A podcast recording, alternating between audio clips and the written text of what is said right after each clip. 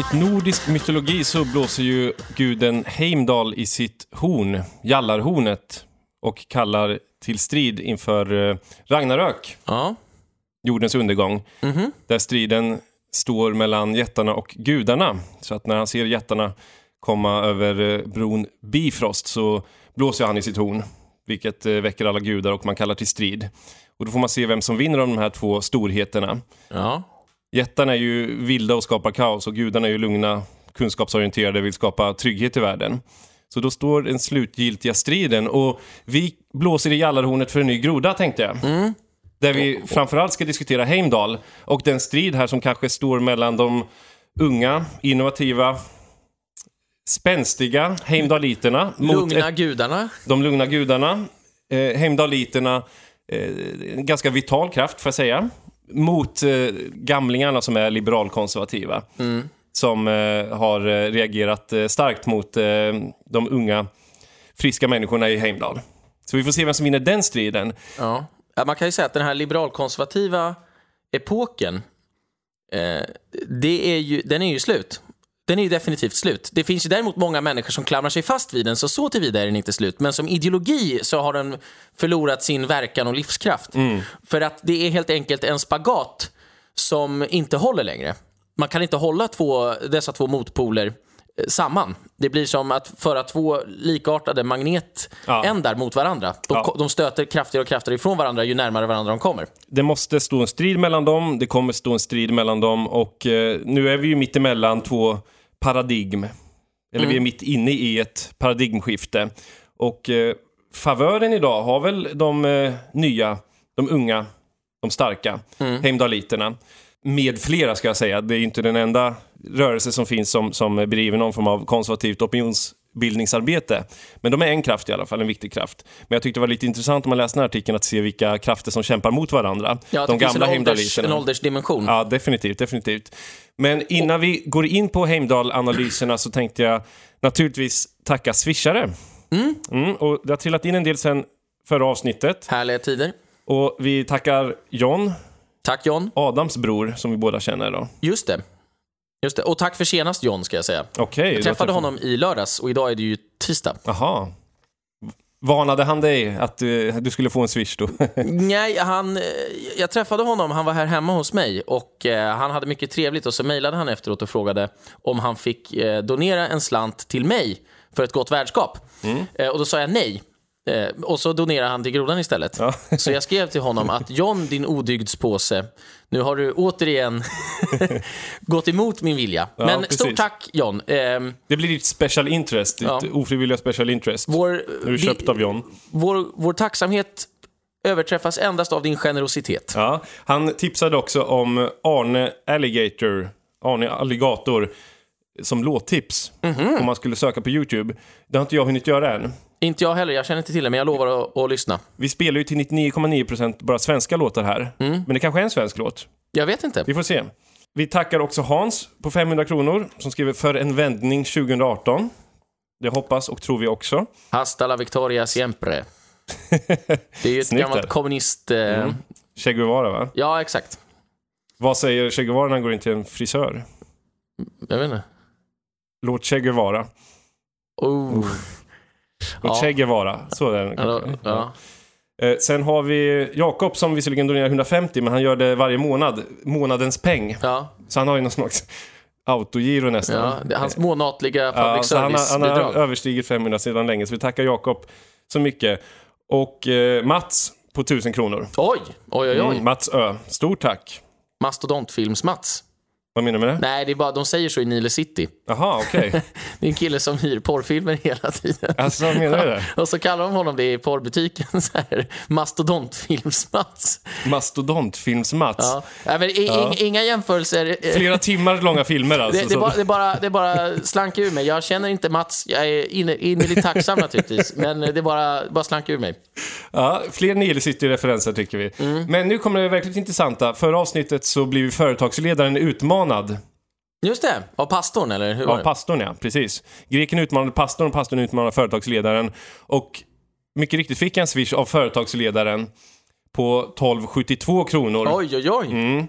Som, Finns det eh, något dolt budskap i det? Absolut, det vet du att det finns. Eh, Så, eh, jaha, just den summan? Det vet jag inte, men han har ett budskap som han har skickat till mig. Ah, okej. 1272 vet jag inte om det är ett årtal som sticker iväg på något sätt, det tror jag inte.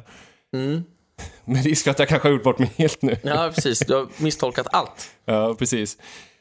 Jo, eh, och sen skriver han här att eh, jag donerar härmed eh, en månadsranson av nattvardsvinet eh, Borgogno Barbera de Alba Superior 15 till pastorns ära. Så det vinet ska vi tydligen dricka. Och eh, han skickar vidare detta till greken igen. Sår han vind får han skörda storm. Oj, oj, oj. Så nu ligger bollen hos greken. Vi får se hur det här ska sluta. Jag googlade snabbt och år 1272 var ett skottår Jaha. Ja, Som men det, det tillhör ju allmänbildningen. som, som börjar en fredag i den julianska kalendern. Jag läser Jo, men det kände jag till. Från, ja, precis. Man har ju gått grundskolan till skillnad från statsministern. Och eh, apropå prästen så finns det någon Isabel Bruse, drottning av Norge, cirka 1293-1299, som är gift med Erik Prästhatare. Mm. Men det är ingenting vi är. Vi älskar ju prästen naturligtvis. Jag, jag, jag tror nog faktiskt att eh, det inte var en eh, dold signal här med året 1272. Nej. Ja, det är ju förstås det här med Gosaga, japansk kejsare, som Att du inte avled det året. Ja, Nej, men, eh, Så så är det. Nu- Det blir kul den här... eh, Det här triangeldramat som företagsledaren, greken och pastorn har. Vi ska se hur det slutar. Det skulle faktiskt vara en rolig tanke om folk började donera just så specifikt med hänvisning till ett årtal och så läste man upp och försökte lista ut om det var något särskilt som hände just det Ja, årtalet. precis. Fast då kan vi aldrig få mer än 2018. Ooh. kronor. Nej, men vi kan ju blicka in i framtiden naturligtvis. Jag skulle vara ganska nöjd över det också. Ja. Nej, men jorden har ju funnits i 200 000 år, så Ja, det, är precis, bara, att- det är precis. bara att fylla på. Det beror på när man börjar räkna, ja. Ja. Ja, Heimdall. Det är ju namnet på det här avsnittet och eh, det har ju varit eh, lite halabaloo kring Heimdall. Mm. Eftersom Svenska Dagbladet skrev en artikel om eh, SDs intellektuella elit. Mm. Som då ska på något sätt röra sig i, i faggorna kring Heimdall. Jag håller inte riktigt med om att SD har lyckats med, med sin intellektuella profilering på något sätt. Jag, jag anser egentligen att det här är en, det här är, det här är eh, ett undantag egentligen från, eh, från eh, regeln. Alltså SD är ju ett, ett parti som har stått och stampat här i flera, flera år. Och det lilla de hade som var på gång för några år sedan, det dog ut helt. Så att, att, att det börjar växa upp fram någon ny rörelse som är väldigt intellektuell, som är kopplad till SD, det, det stämmer inte.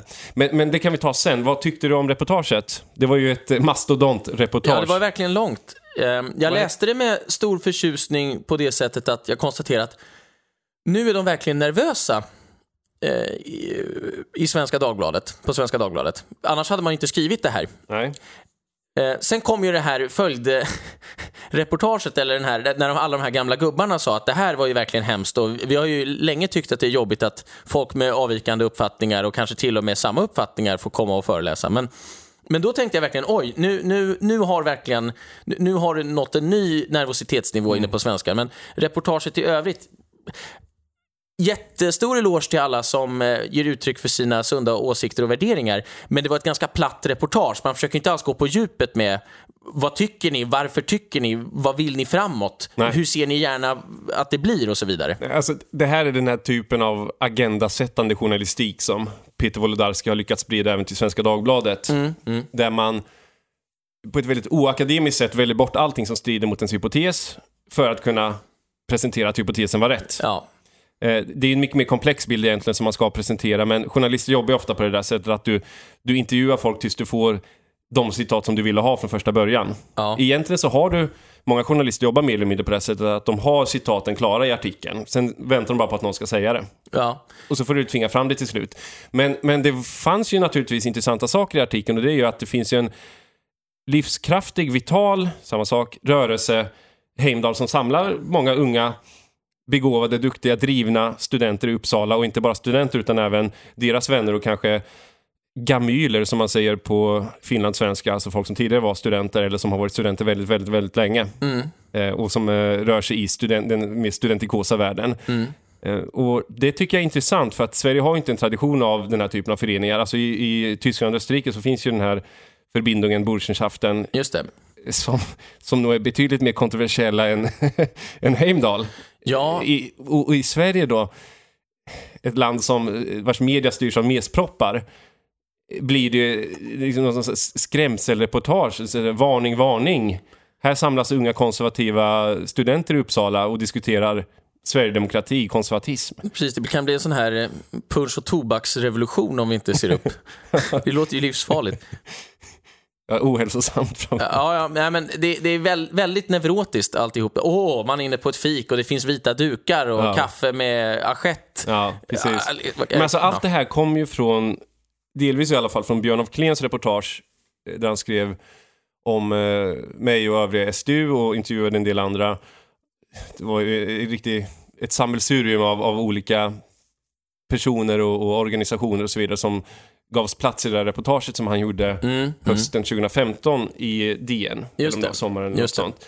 Och det där reportaget blev ju lite trendsättande för, ja, så här ska man skriva ett reportage som visar på en ny intellektuell rörelse som växer fram. Mm. Och, och då handlar det mycket om att beskriva sånt som inte, egentligen inte är kontroversiellt, men att det ska låtsas vara kontroversiellt. Mm, Här, vi, vi träffas på ett vanligt café.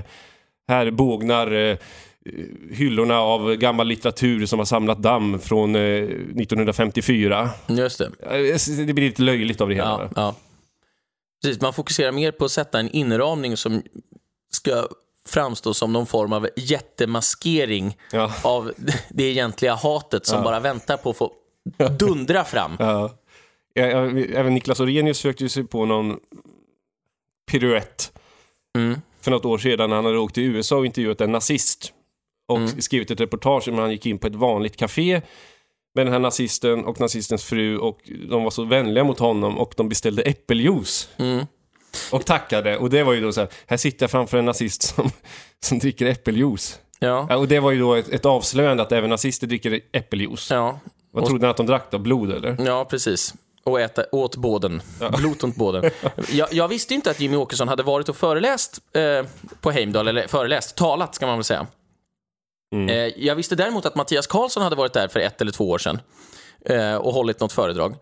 Eh, och jag minns det inte för att jag var där och inte för att jag läste utan för att Anton Stigemark sa att han hade varit där och så sa han att Mattias Karlsson hade inlett med att säga jag är ingen ideolog. Mm. Och då hade Anton Stigemarks följdkommentar till mig då, inte på plats, varit vad säger han till, till unga begåvade akademiker? Ja. Då han säger jag är en idiot som inte tänker tankar. Det- jag vet inte om jag delar riktigt den bedömningen av vad han sa, men jag tyckte det var oerhört festligt formulerat.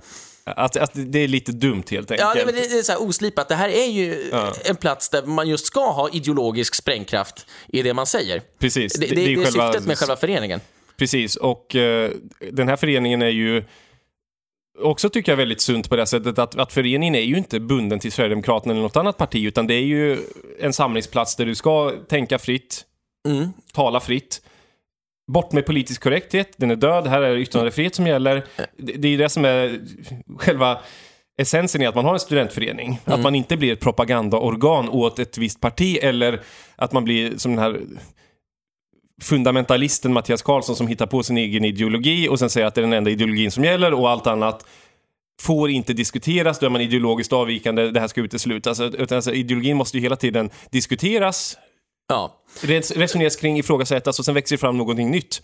Eh, Och, och om man inte gör det, då finns det ju ingen pengar att ha Heimdall överhuvudtaget. Nej, men, sen- men även Jimmie Åkesson gjorde ju samma sak. Alltså han, han åkte dit och pratade om, eh, vad vet jag, satsningar på sjukvården. Mm. Det finns väl forum för det också, men jag kan säga att om jag hade åkt till Heimdall och hållit ett föredrag, då skulle jag fokusera det föredraget på någonting som, som verkligen passade in för ändamålet och som i övrigt man kanske inte kan tala lika mycket om i, i den här skjutjärnsjournalistiken och så vidare. Du får, du får inte tid att lägga fram din Nej. tes. Och jag skulle förmodligen ha hållit ett föredrag om eh, Sverige och Europa. Eh, alltså den, den eh, europeiska rörelse som växer fram och den europeiska kultur som, eh, som även Sverige är en del av naturligtvis. Eh, Europatanken så som den egentligen borde vara bortom EU, bortom Ja. globalismen. Det är ju någonting som egentligen är, är väldigt viktigt för ett nationalistiskt parti. Men Jimmie Åkesson, han, han tar inte tillfället för han är ointresserad av det. Nej, jag ska säga två saker nu. Jag ska göra ett tillägg till det du sa, men jag ska också säga att det är väldigt viktigt med den här typen av eh, vad ska man säga, mötesplatser, för att uttrycka sig på vidrig samtidssvenska, eh, som Heimdal utgör. Inte en vidrig plats, utan det är begreppet i sig som är vidrigt. Inte Heimdal, utan Det mötesplats. klingar vänster med en mötesplats. Eller? Exakt, Nej, men där man faktiskt inte tolkar allting som någon säger som en hundraprocentig deklaration för vad man alltid har tyckt och alltid kommer tycka, utan där man helt enkelt, med förlov sagt, får experimentera med olika tankar. Alltså, om, om, jag, om vi tar den här utgångspunkten, var landar vi då? Om vi tar den här, var landar vi då? Var någon bra, var någon dålig? Var bägge dåliga? Eller bägge bra? Det är, det är oerhört fattigt att man hela tiden ska, så att säga, hugga folk på vad de säger. Ja, men nyss sa du så här. Jo, jo, men jag presenterar ju inte det slutgiltiga dokumentet för mina ståndpunkter, utan jag, jag tänker, jag känner, jag är en människa. Och att vi sen har på oss kostym och slips eller klär oss anständigt, det är ju bara ett tecken på självrespekt och respekt mot, mot de andra. Inte ett tecken på att vi har någon mys- mystisk Nej, konspiration mot att ta över världen. De iklär sig en roll, det, de vill lura oss och så Ja, vidare. ja. Men det var ju Björn af Kleens eh, tes när han träffade oss, att Ja. eh, de spelar ett eh, militäraristokratiskt rollspel och så vidare. Ja, precis. Och, och vad gjorde alla moderater som tog på sig en t-shirt 2010? Men, men jag håller helt med om det där att, att eh, Men jag ska också säga en andra sak och det är att jag håller helt med om det du säger och jag eh, förfor så att jag snabbspolade mig igenom Jimmy Åkessons föredrag för jag hann inte se hela, för jag orkade inte se hela av det enkla skälet att det var för tråkigt. Och jag konstaterade ju också att han, han hade varken, tycker jag, en berättelse om, han hade inte en berättelse om Sverige, han hade inte en eh, ideologisk förankring utöver att hävda att han var socialkonservativ by default. Det vill säga att det är ju där jag har hamnat med de åsikter jag har, men jag har inte fördjupat mig i vad det innebär vidare och framåt eller bakåt. Och sen också det här att han hade det här moderata syndromet från eh, Reinfeldt-åren och som fortfarande lever kvar fast i ny tappning under Kristersson. Att växa, växa, växa, växa. Vi vill bli den nya socialdemokratin. Så, åh, makten framför allt. Vi vill ha makten, makten, makten. Vi vill styra allting, allting via partiet. ska vi locka kvinnorna. Ja, Nu ska vi, precis, nu Hur ska vi lockar locka vi kvinnorna. Ja, men, Och, och han sa ju det, då kan vi inte tala invandring, kriminalitet, försvarspolitik, då måste vi ha vårdpolitik och så vidare. Sen, Mm. och det var också uppenbart att han inte, jag gör ju inte anspråk på att vara ideologiskt skolad själv, men jag, några tankar har man väl tänkt i alla fall, eller experimenterat med. Och det var ju någon äldre herre som ställde en onödigt omständlig fråga, men det han egentligen undrade var ju i den slutet här... där, Ja, men det här frihet och ansvar. Frihet och, och ansvar och är du konservativ eller är du inte konservativ och vad menar du med konservativ? Så kunde han ju inte ens... Han sa ju att jag förstår inte riktigt frågan och det fann jag mycket anmärkningsvärt. Men framförallt så skulle jag bara säga, jo men det finns ju alltid en relation mellan individ och stat, civilsamhälle och stat. Och v- var står vi i den? Vad tycker vi är bäst? Alltså, staten är ju enligt mig ibland ett nödvändigt ont. Eh, Det finns kanske inget bättre sätt att organisera vissa saker på, men civilsamhället är ju alltid att föredra. Frivilliga precis. kontrakt. Ja, och, och det är ju inte, du behöver inte vara någon ideologisk expert för att åtminstone Exakt. kunna tala om civilsamhällets kollaps, kanske ett starkt ord, men försvagning åtminstone i samband med att välfärdsstaten växer fram Mm. starkt under 50, 60, 70-talet. Eh, Nu tror väl jag snarare att vi kommer få ett starkare civilsamhälle i takt med att välfärdsstaten kommer ju delvis att ned, nedmonteras, har ju redan gjort det. Mm. Du kommer bli mer och mer beroende av vänner, familj eh, och dessutom är folks förtroende för staten så pass illa rubbat att eh, folk inte förlitar sig på staten för sin hjälp. Exakt. Det är, ja, det är ingen som kommer säga, nu lägger vi ner staten och kör civilsamhället, utan det kommer ju bara bli så att Trots att man påstår att vi har världens bästa välfärd så kommer folk använda sina egna kontaktnät Ja, för att få absolut. läkarvård eller vad det nu rör sig om. Absolut. Ja, men ta bara om, om du har blivit utsatt för ett brott. Ringer du polisen för att du tror att polisen kommer att lösa brottet? Exakt. Eller ringer du polisen för att försäkringsbolaget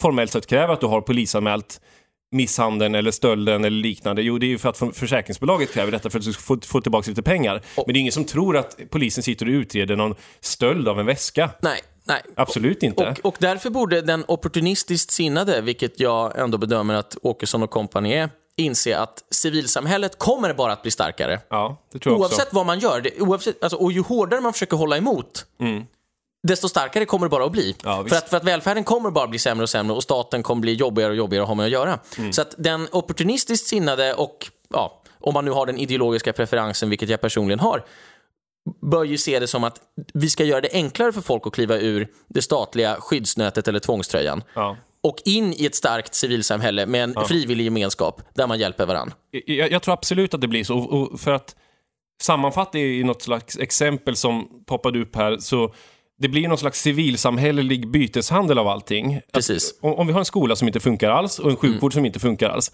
så blir det med du, du är läkare, Mm.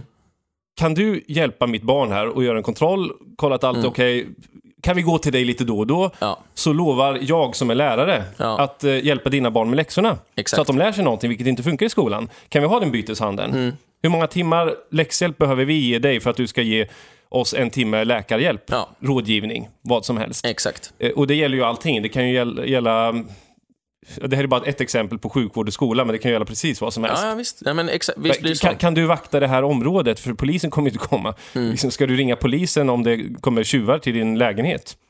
De kommer inte, de åker inte. Nej, det, De, det, de åker ju om det är fara för liv. ja, ja, visst. Nej, men men ett det- vanligt det, inbrott, så här, ja, ta det lugnt. här i mitt kvarter där jag bor, eller mina föräldrar bor, och jag och du och jag, du och jag befinner oss för ögonblicket, så är det ju så att hela kvarteret har ju just nu uppe för diskussion om man ska beställa in privat eh, säkerhet. Ja. Folk som patrullerar. Men det behövs inte för polisen kan ta hand om Ja, precis. Det är ju väldigt omoder- omodernt att veta vilka ens, ens trygghetsvakter är, enligt det här gamla tänket då. Att man ska ju ha en central polis Ja, som det. bara kommer vid behov, inte Ja. förebygger. Nej, precis. Eh, Så, nej men det, det är ett bra exempel. Och det här är ju... Min, min poäng är snarare att ja, Jimmie Åkesson, han är ideologiskt ointresserad. Mm.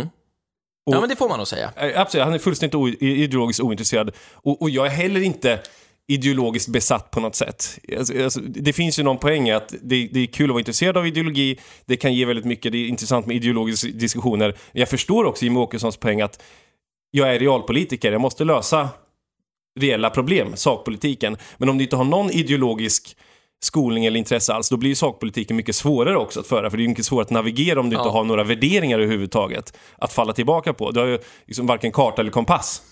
Men eh, min poäng här var att, att åtminstone skulle du kunna resonera kring de här sakerna, något Ja. större frågor. Europapolitiken, civilsamhället, statens roll. Nej, jag Personligt ansvar. Jag håller helt med. Eh, men ett, något annat som är intressant är att han säger att jag är inte intresserad av ideologi. Jag bryr mig inte, han har inte läst några böcker eller någonting. Eh, samtidigt som han utesluter hela SDU för att vara ideologiskt avvikande. Från vad? Mm. Ja, Eh. Då är ideologi väldigt viktigt. Och det visar också bara på vilket, eh, vilket spel allt det där är och har varit. Alltså ideologiskt avvikande. Från Ja. vad? Mm. Ni har ju inte ens en ideologi, han kan ju inte ens definiera vad de tycker. Nej, och sen blir det ju ett problem. eh, Det blir ju en eh, intellektuell schizofreni att å ena sidan ständigt påstå att man är ett mittenparti för att man stjäl väljare från sossar Jag och glömde moderater. antirasistiskt Ja, mittenparti. förlåt, förlåt. Samtidigt som, som folk i huvudsak röstar på dem för att de är ett rasistiskt högerparti. Nej, men okej, det var lite Med spetsfunnet. medieterminologi. Ja, sådär, nej, men, att, eh, alltså, det, det blir ju så att alltså, alla ser ju SD som ett parti till höger om Moderaterna med visst fog. Mm. Också med mindre fog om man går på det ekonomiska och sådär. Men, men sett till brott och straff och så och, och invandring Mm. så är de ju det. Och då, då undrar man ju, någonstans så tar du in två grupper av väljare som, du får ju ändå tänka dig att alltså, kriminaliteten är ju ett problem. Um, invandringen är ju ett problem, men låt säga att man stängde gränsen, då försvinner ju invandringsfrågan. Då kommer det dyka upp nya frågeställningar. Och vad ska du falla tillbaka på då? Ska man avveckla Sverigedemokratin då och starta ett nytt parti?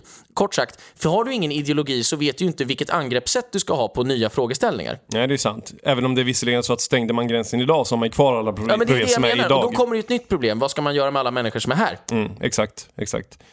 Eh, så, ja, nej, det, det, jag tyckte att eh, Åkessons föredrag var i ordets rätta bemärkelse fattigt. Ja. var väldigt fattigt. Mm. Det fanns eh, inget liv i det överhuvudtaget. Det fanns inget, inget intressant i det. Och det var, det var väldigt synd, för han hade ju en stor chans här att eh, etablera sig något sånär bland unga studenter i Uppsala, vi- vilket ju är en jätteviktig grupp, Ja. unga studenter för Sverigedemokraterna.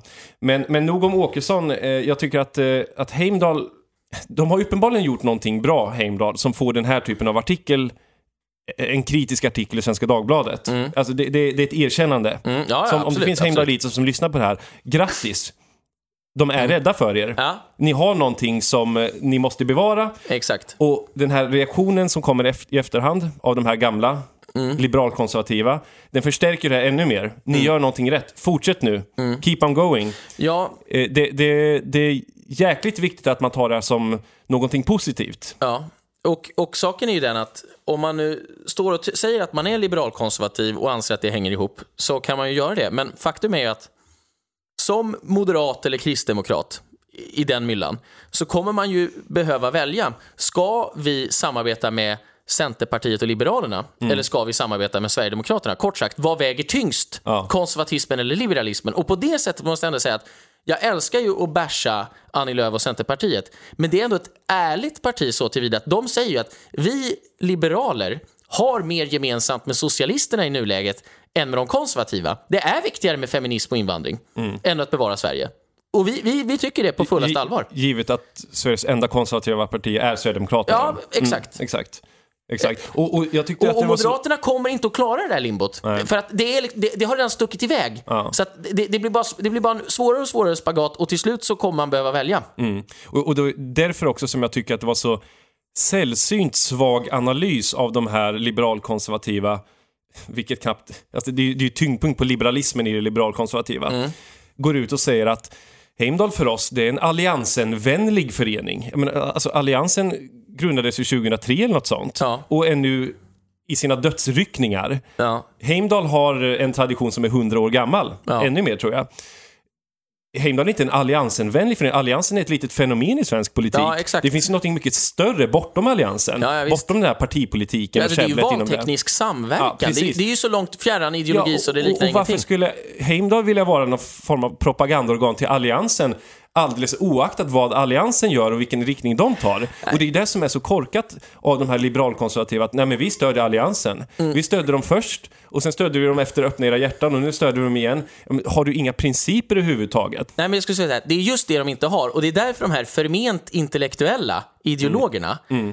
Egentligen bara är intresserade av att det ska vara halvtrevligt och gå runt och Ja. dricka cocktail på Timbro-seminarier. Ja, precis. Och inte alls, för skulle de vara bekymrade på allvar, då skulle de ju själva ta sig från Stockholm till Heimdal. Ja, men, Ja. Och föreläsa och prata och utbilda och bemöta argument. Men det gör de ju inte, utan det, det är ju bara skam. Som ingen känner längre för övrigt, för att de är ju mossiga. Mm. Ja, men de slår larm, vi är Ja, åh, oroliga. här, Oj, oj, oj, oj, oj. Gud vad bekymrande. Och vi har skickat ett brev till någon. Martin Tunström tror jag han hette, från Barometern. Jag drog in min eh, annonsering för Barometern i Heimdal. Jag är orolig. Ja. Det håller på att spåra ur. Alltså vad är det för domedagsretorik? Ja, fullständigt. Och vad- är det för syn du har Öppna ditt på... hjärta istället. Ja. vad är det för syn du har på unga studenter, intellektuella studenter i Uppsala?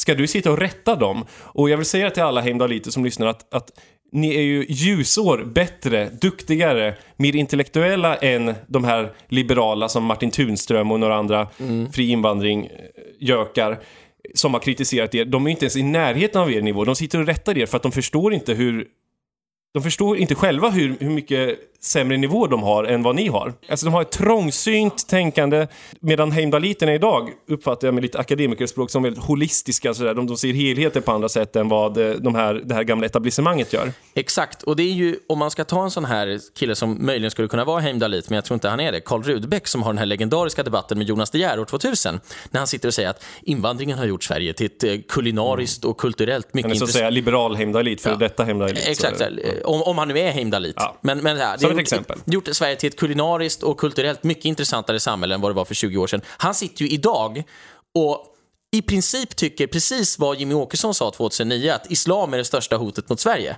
Så att det är ju också det här... Mm. Men han vågar inte erkänna att han tycker som exakt, Åkesson. Exakt, så det, det är liksom, det är full- Beröringsångest. Det, det är kappvändare, det är opportunister och de sitter som frihe, förment frihetligt sinnade människor fast i en bidrags pump, uppumpad verklighet Mm. som bygger på att alla ska vara kompis med alla i det här etablissemanget som inte utgör någon elit och vi ska ha roligt och trevligt med varandra framför allt. Det finns ett ord för sådana.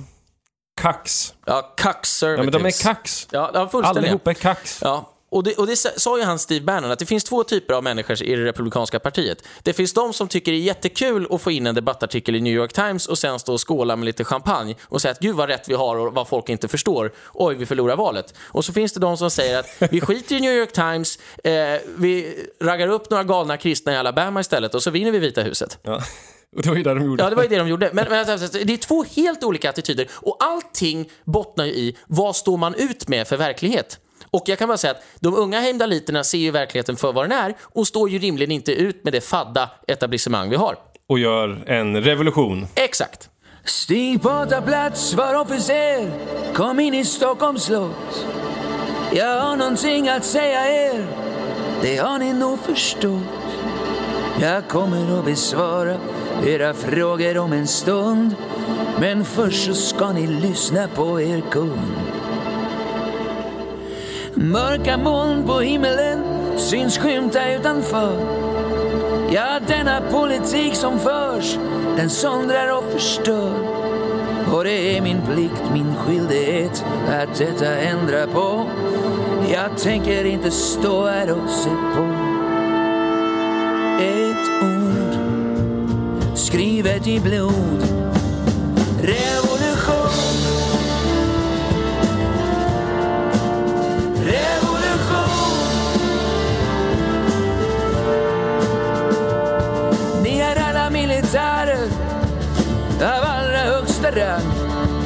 Ge styrkan att förgöra eller skydda detta land. Så därför vill jag veta vem är för, vem är emot? Att under mig er konung kämpa med ert blod. Och just nu som jag talar så faller Sveaborg. Det sker under vår officer, sprängportens försorg. Och Kristianstads alla trupper, de har låtit mig förstå att de är uppställda och redo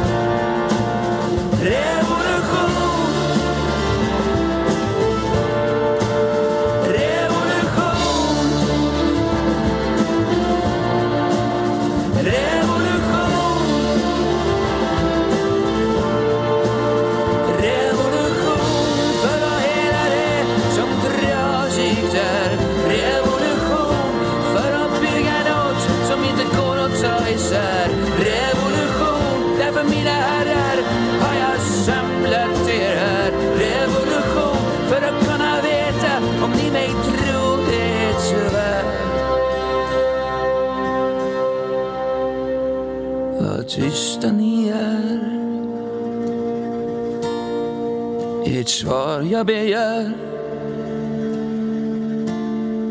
Var tysta.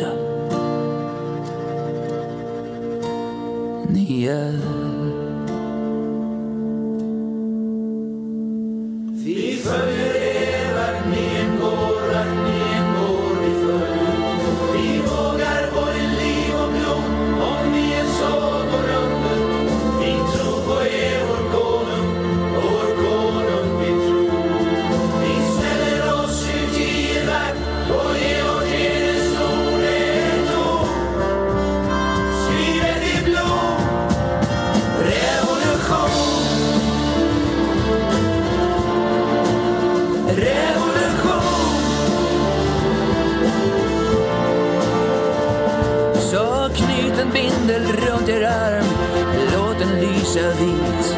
Ja, det är tecknet på vem som är vän och vem som är bandit. Och ladda era vapen, ladda dem med skarpa skott. Låt stridsropen eka mot dem som sköt.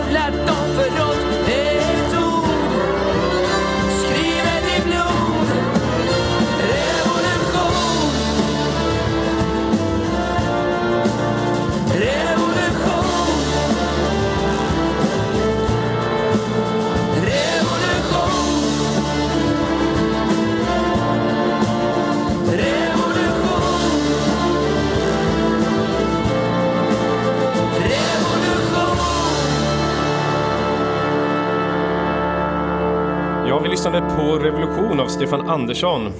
En eh, låt som handlar om Gustav IIIs revolution 1772. Ja, så nu kanske de tror att vi Fast- riktar oss mer till Verdandi eller Laboremus. Jag kommer inte ihåg vilken som är... Jag tror Verdandi är den liberala föreningen i Uppsala och Laboremus är den sossiga. Eller Jaha, socialdemokratiska. Eller så blandar jag ihop det fullständigt. Kan vara så. Men, Men det är en konservativ revolution. Ja, han, var ju, han var ju emot franska revolutionen sedermera. Den skedde ju 1789 under hans liv och eh, efter det så införde han ju förenings och säkerhetsakten som stärkte monarkins roll i Sverige. Och där fick Arnstad sina neofascistiska spasmer Ja. när han hörde detta. Ah, revolution från konservativt jag klarar inte mer. Jag får ringa Nej. Stefan och prata av mig nu. Ja, det är en fantastisk låt. Eh, Den blev ju lite inofficiell hymn inom SDU Ja. när jag var ordförande där. Eh, På tal om Arnstad så såg jag också, jag gjorde ju mycket riktigt min research, jag anar ju alltid ugglor i mossen när jag hör experter uttala sig. För i den här artikeln, den längre artikeln, alltså, så fanns ju den här Ola Larsmo, tror jag han heter, Mhm. eh, som är någon slags litteraturkritiker, eh, som kommenterade hela tiden och som sa att Rudolf Kjell- Kjellén var nazist och så vidare. Eller typ det nazistiskt tankegods. Var Fast-? Jag tror inte han var det faktiskt. Nej, men då- jag kan inte ta gift på det, men jag Nej, tror men inte han, det. han kan inte ha varit det. Han var ju aktiv i bör- 1900-talets början. Ja, exakt. Ja, du ser. Ja, det var och- mer än jag visste, men jag hade inte hört honom 10-talet, eller 00-talet och 10-talet var han väl som mest aktiv tror jag.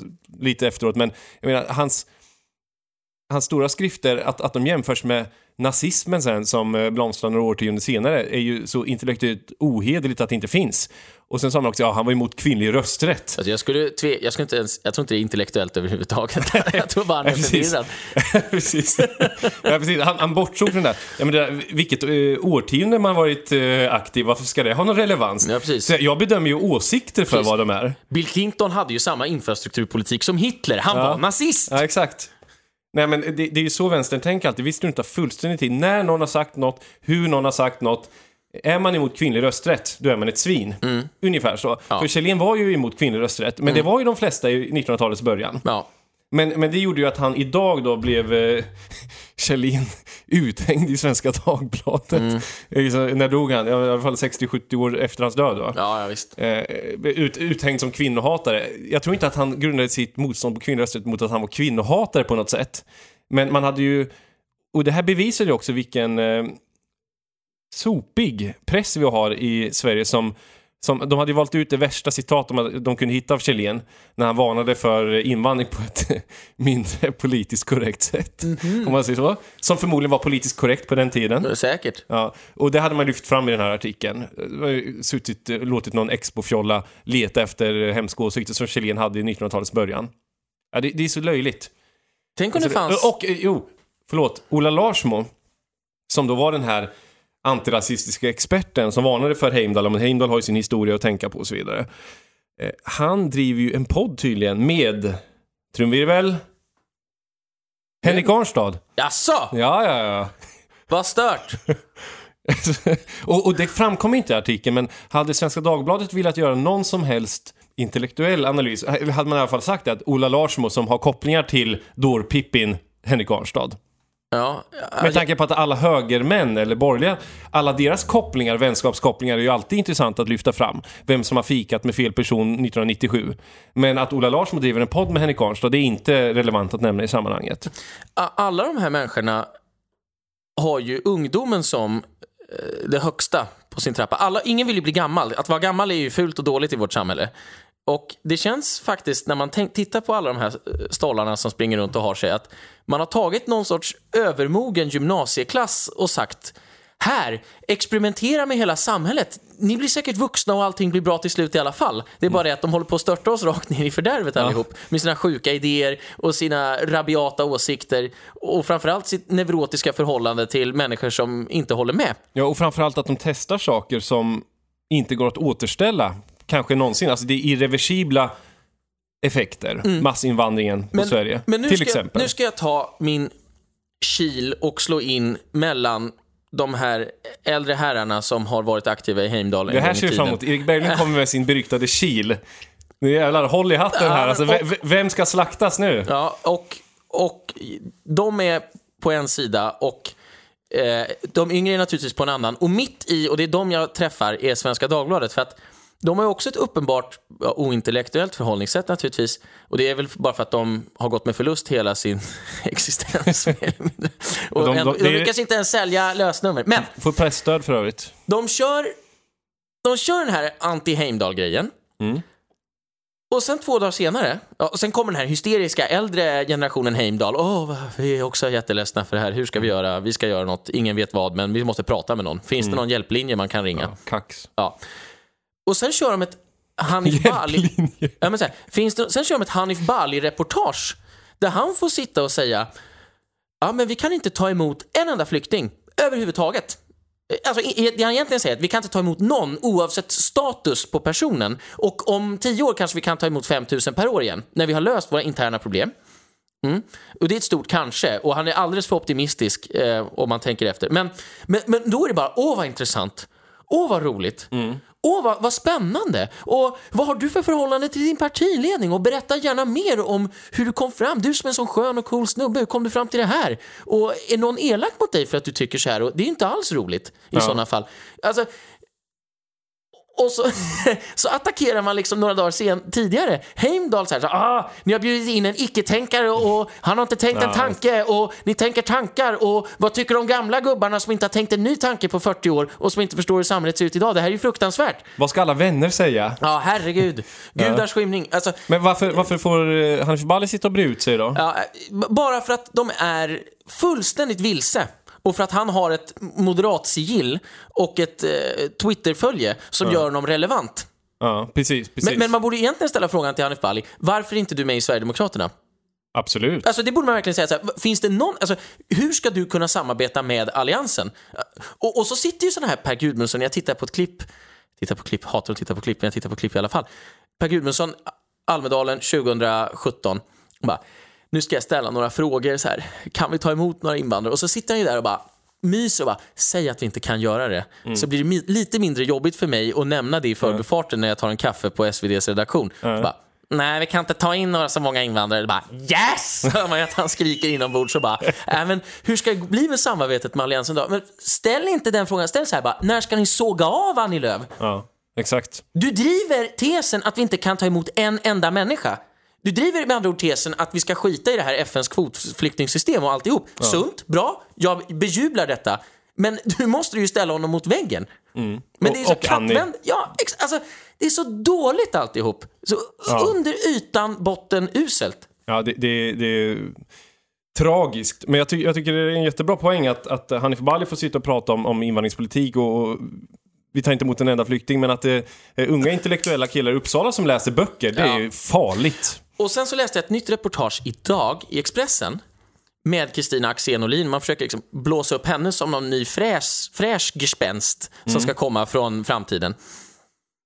Och så får hon frågan då, Gud eller andlighet eller något sånt där. Bara, jag kan inte välja. Nähä, va? Häst eller hund? Va? Jag kan inte välja. Och så bara, ja men samarbeta med SD eller stor koalition med S? Hon bara, stor koalition med S? Hon bara, vad är ni för parti? Hanif Bali?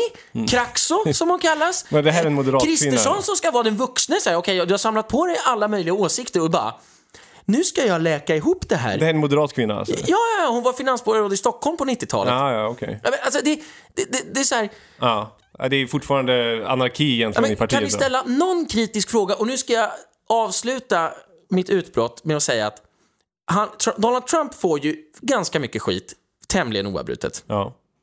Och så gick jag tillbaks och tittade på hur intervjuade man, eh, jag höll på att säga Hanif Bali, jag menar Barack Obama 2007, när han annonsade for president.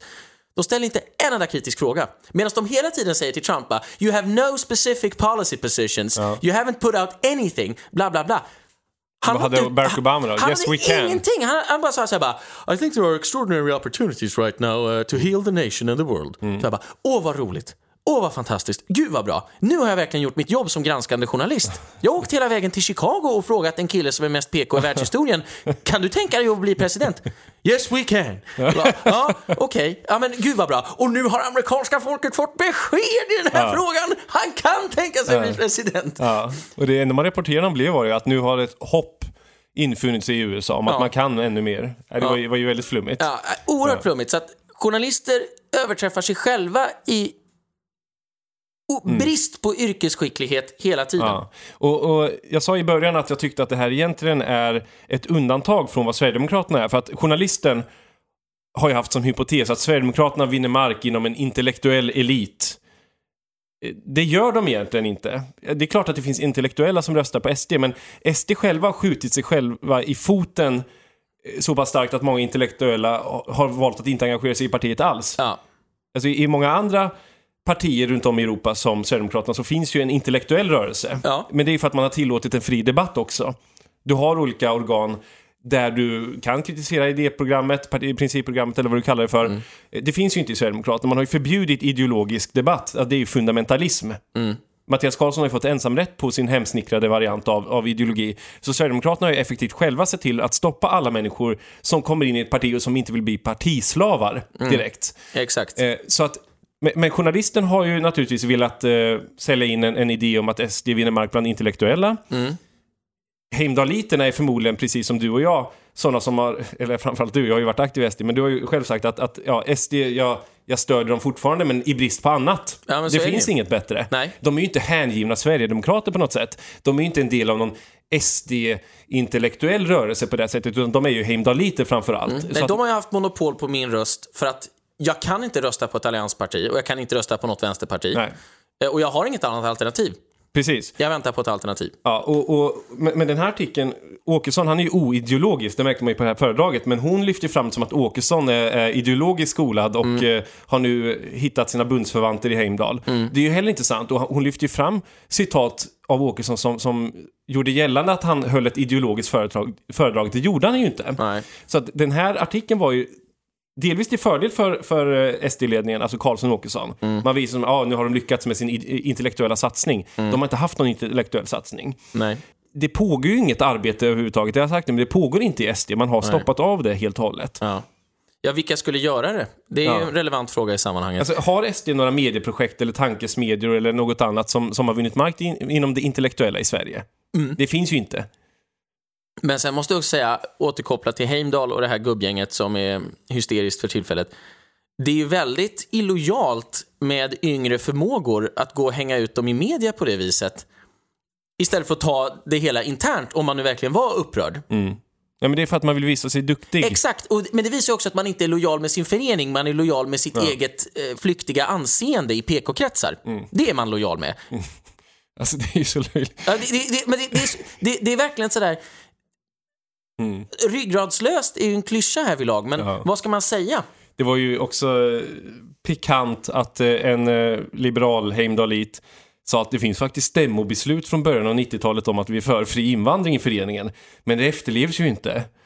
Så att du hänvisar till ett stämmobeslut som är nästan 30 år gammalt. Det innebär att, okej, men kom in i samtiden. Ja. Ett, stämmo, ett stämmobeslut som fattades minst fem år före de flesta heimdaliter idag var födda. Ja, precis. Så att du hänvisar till stämmobeslut från 90-talet som att det alltid ska vara gällande. Ja, men då kan väl någon dra till med något stämmobeslut från 40-talet och säga att det är lika gällande idag också. Ja, exakt. Ja, men här, det gäller inte längre. Nej. Nej, det, det är fullständigt irrelevant och det kan alltid komma ett nytt stämmobeslut. Det är nästan så jag ska börja plugga i Uppsala och gå med i Heimdal. Ja, jag har ju varit på Heimdal en gång dock bara, men det var väldigt trevligt. Eh, Jag var där och lyssnade på ett föredrag av Claes G. Ryn. Eh, intellektuell debattör, får man säga. Konservativ intellektuell debattör alltså. Eh, rätt intressant, eller väldigt intressant ska När jag var säga. det här? Eh, det var ju sommaren 2015, mittemellan min uteslutning och avknoppningen från SD. Alltså, Ja, ja, det var ju två stora strider 2015. ja. SDU fanns kvar, men du var ute. Ja, fast jag var ju fortfarande ordförande. Utesluten Ja, ja, ur. SD, men ordförande för SDU. Just det. Och då förberedde vi striden för att vinna SDU. Men, men jag var där sommaren 2015 med William. Och eh, väldigt väl omhändertagen, alla var supertrevliga. Kul att vara där. Jag var där med Stigemark också tror jag. Okej. Eh, och eh, jag det, det är ju supertrevligt att vara där. Ja. ja. Jag har aldrig varit där, men eh, jag ska Men jag, ta mig jag dit. kommer gärna dit fler gånger, absolut. Så, så allt gott i Heimdal. Mm. Eh, och varför inte? Det, det här är säkert ännu fler som vill gå till Heimdal efter att läsa den här artikeln. Ja, och kanske rent av efter att höra det här avsnittet. Jag menar, Jag vi det. yngre måste ju, måste ju samarbeta nu för att bli av med de här gamla stötarna Mm. Ja, ja, som bara precis. lägger näsan i blöt. Ja, men använd deras retorik. Vi är oroliga inför eh, det här uppropet Mm. som skedde från de äldre. Vi ser att det håller på att spåra ur bland de äldre liberala. Exakt.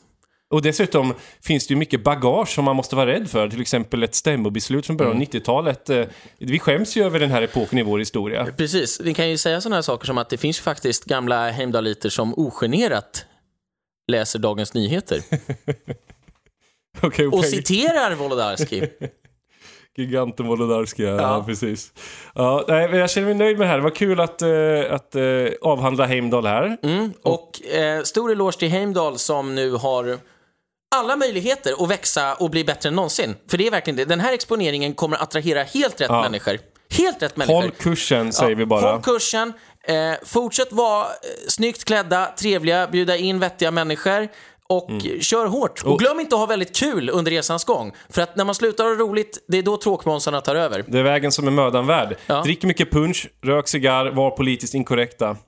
We used to have it all, but now's our curtain. To hold for the applause. Oh, oh, oh, oh. And wave out to the crowd and take our final bow.